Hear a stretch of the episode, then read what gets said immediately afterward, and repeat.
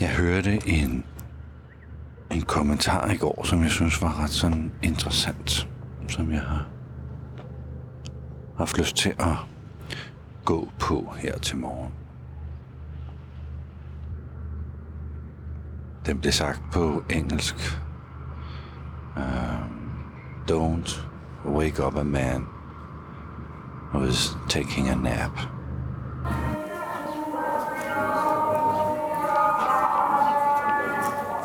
Velkommen til Hverdagsbilledrøm. Mit navn det er Flemming Christensen. Det her, det er ret tidligt om morgenen. De små både, der... Nej, den er der nu ikke så mange af, men der er en enkelt lille båd, der er ved at krydse Nilen her i Luxor. Og har grønt til højre og rødt til venstre. Og det ser ud som om, der er et hvidt lys bagerst. Det, det ligner sådan en slæbebåd.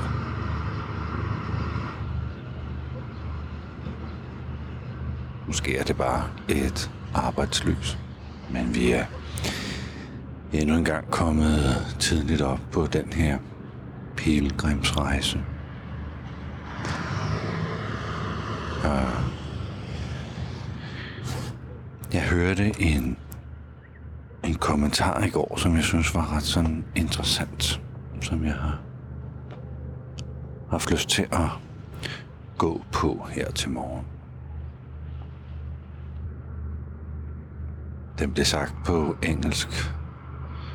Um, don't wake up a man who is taking a nap. Når man sådan er på en øh, pilgrimsrejse, så er der så en masse, en masse underforstået i den sætning. Jeg tror på dansk er det noget med, at man ikke skal vække et menneske, som er ved at tage sig en lur. Hele begrebet med at blive vækket, eller være vækket, eller vågne, eller flytte sig mellem drømmen og virkelighed hele skiftet overgangen det ligger der sådan lidt i den sætning, at et, at man kan vågne, at man måske allerede nu drømmer, at man kan vækkes, at hele det her tankegangen om, at at vi alle sammen mere eller mindre er ikke, ikke nødvendigvis er vågne og nærværende og på, men at man men at vi alle sammen sidder fast i øh, en, en idé om livet, eller nogle følelser, eller nogle fornemmelser. Det bedste eksempel, til at illustrere det, kan jo sagtens være, at det pludselig så bliver folk enormt sultne på den her tur.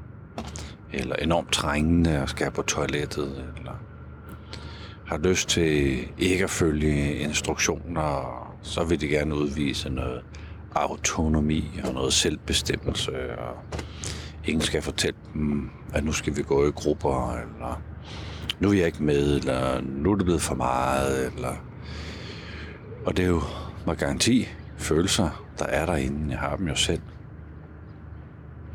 Men jeg kan, jeg kan ligge under for dem og lade dem styre, hvad jeg gør. Eller jeg kan tænde for mit nærvær og sige, okay, okay, okay, okay, okay, okay. Jeg er træt, jeg er mest, jeg er presset. Det er udfordrende, det er emotionelt udfordrende, det er fysisk udfordrende det er intellektuelt udfordrende, så, så nu reagerer jeg bare på det bedste, jeg kan, og så, så for eksempel, så tjekker jeg ud af gruppen og tænker, hold kæft, nu orker jeg ikke den her gruppe mere, nu kører jeg bare det her race selv. Og alle har hver deres lille trick til at køre ind i væk fra nærværet og ind i det, man kunne kalde drømmen. Hvor drømmen mere er sådan en, en metafor for, at jeg ikke lige er nærværende, at jeg ikke lige er til stede, at jeg ikke lige ved, hvad der foregår, men at jeg lader det hele ske. Drømmen har taget over, noget har taget over. Så i sætningen ligger der noget med, at man kan vågne. Man kan være til stede. Man kan se, hvad der er lige her. Lige før gik jeg sådan rundt. Jeg optager her på det øverste dæk. Så har jeg simpelthen ikke hørt, at der kom en og skulle gøre, gøre noget i stand heroppe. Så jeg forskrækkede ham og, og, og her siger jeg så godmorgen til en, der med garanti ikke ved, hvad godmorgen betyder. Så den der nærvær, var meget vågenheden, tilstedeværelsen, hvor meget kan den få lov at fylde. Sætningen har noget at gøre med, at man, at man godt kan vågne. Sætningen har også noget at gøre med, at man kan være faldet i søvn.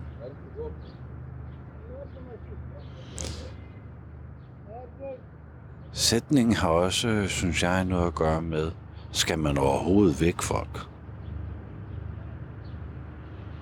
Så hvis jeg ser min gode ven er faldet i søvn ved rettet i det her liv, og bilder sig selv ind, at han er lykkelig, og laver alle mulige krumspring for at fortælle sig selv, at jeg, han er lykkelig. Forholdet er fantastisk, og livet har aldrig været bedre, og han er virkelig, virkelig lykkelig. Og fordi vi kender hinanden, så har jeg sådan en fornemmelse af, det dækker over en kæmpe smerte, en kæmpe usikkerhed. Eller skal man så vække? Skal man vække? Skal man overhovedet? Hvad ved jeg om min gode vens lykke? Så tænk, hvis det er mig, der sidder og sover ved rettet i mit liv. Og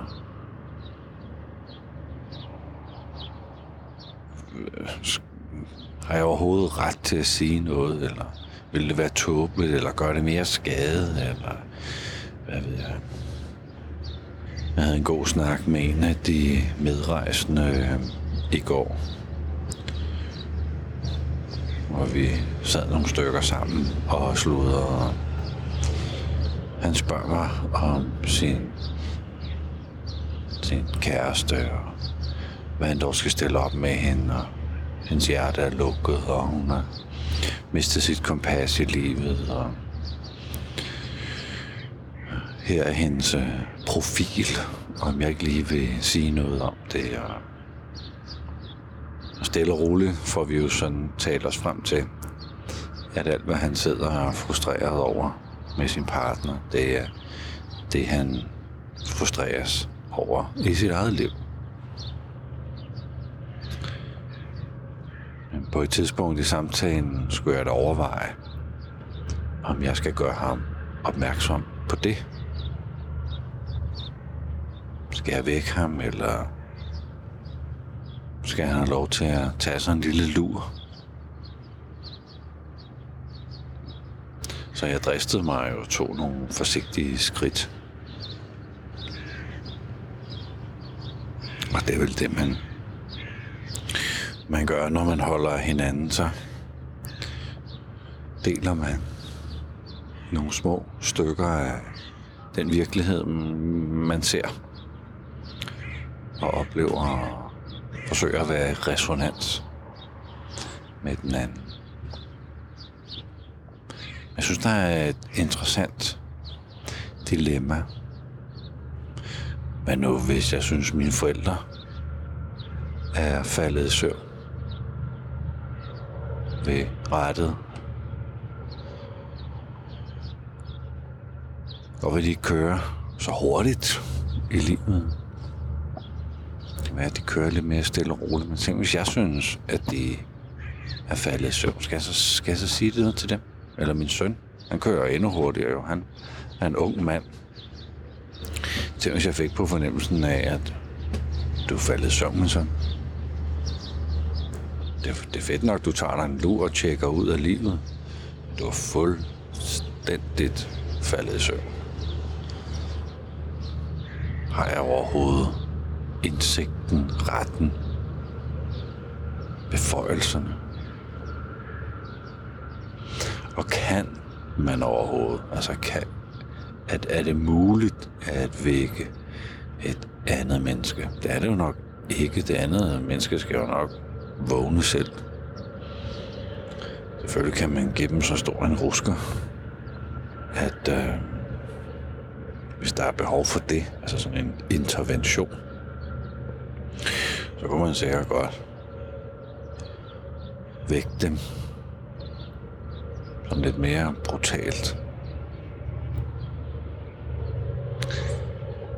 Og i sætningen ligger der jo også, at man kan tage sig en lur, og man kan tjekke ud af, er det for en stund, og sidde og køre noget Netflix, eller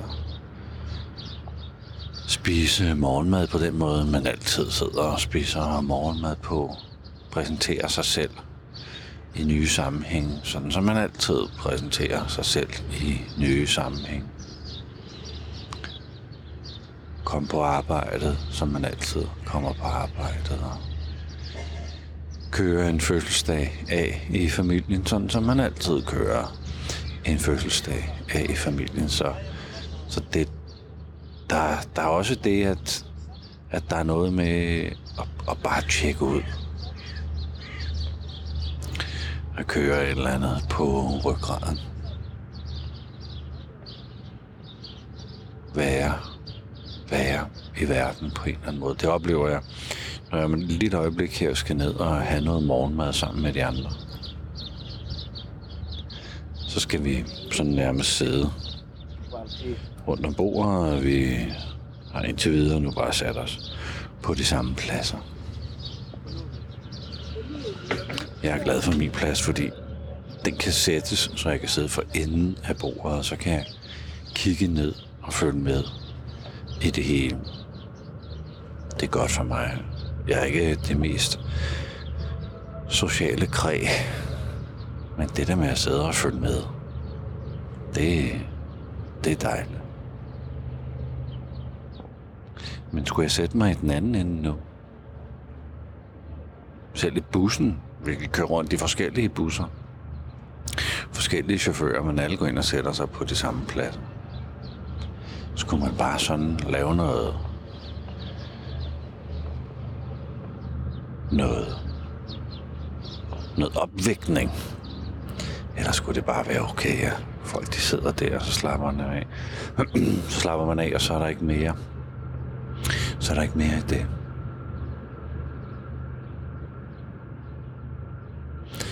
Så jeg synes, sætningen, man skal ikke vække et menneske, der er i gang med en lur. Jeg synes simpelthen, der var så, der var så meget i. Og jeg synes, den indeholder en masse dilemmaer, dilemmaer om, hvad skal man, skal man prikke? Skal man prikke til dem, man holder af?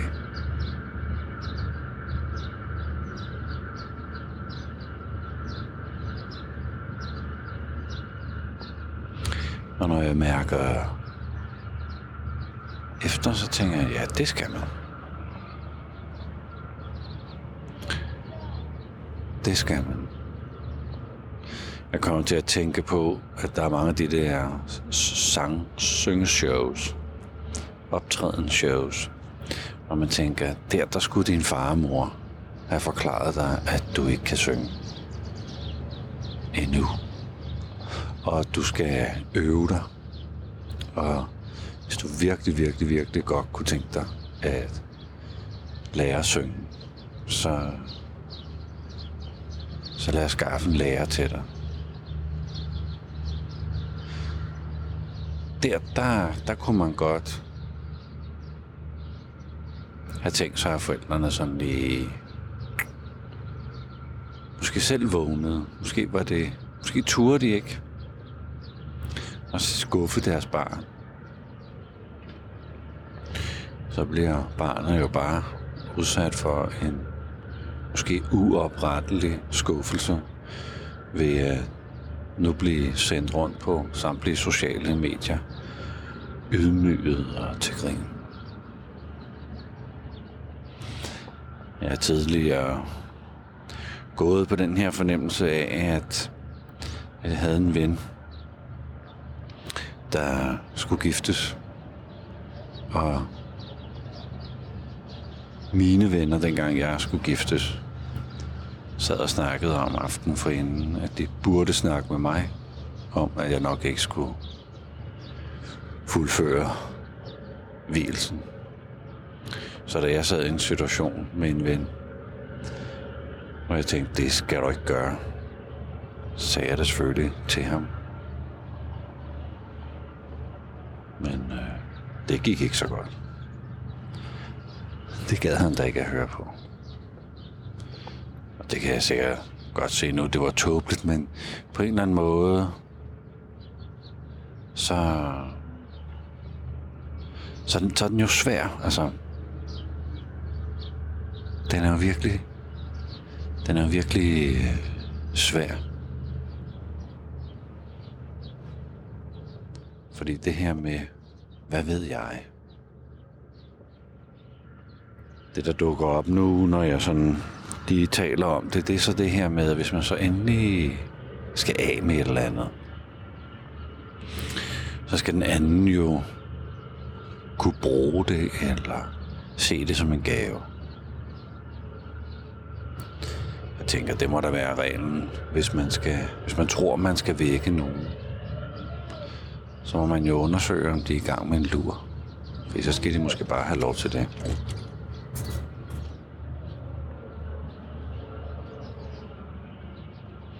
Og hvis man så mere eller mindre inviteret eller uinviteret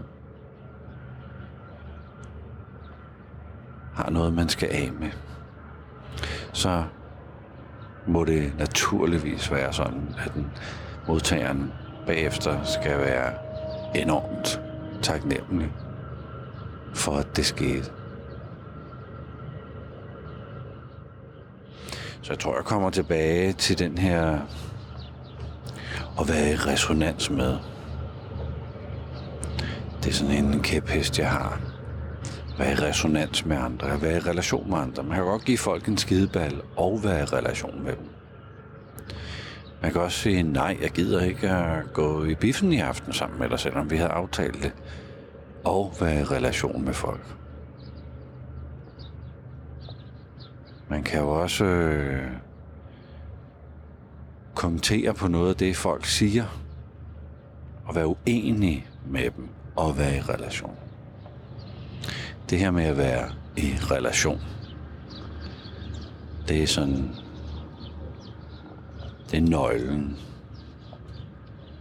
Vi bliver overfaldet af gadesælgere, der har alverdens tricks til at få opmærksomhed. Og man kan jo godt sige nej og være i relation. Måske er det fordi, jeg fysisk er en stor mand. Og jeg hurtigt kan tillægge mig et, et bestemt blik. At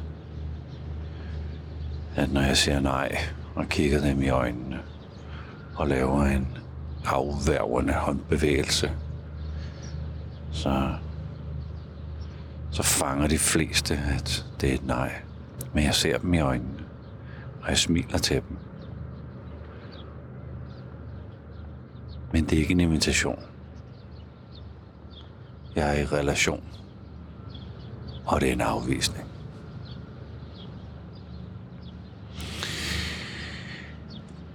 Ja. Nu er det blevet lysere, og jeg kan se ind over vestbredden, at morgenballonerne er ved at blive sendt op med nogle meget heldige mennesker. Det må være enormt fantastisk at komme op i en øh, ballon og svæve ind over de øh, templer og gravsteder og landskab.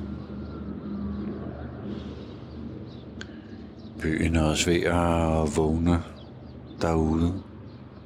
Mandskabet har går og sysler med en masse forskellige gøremål på skibet. Og det er blevet tid til morgenmad.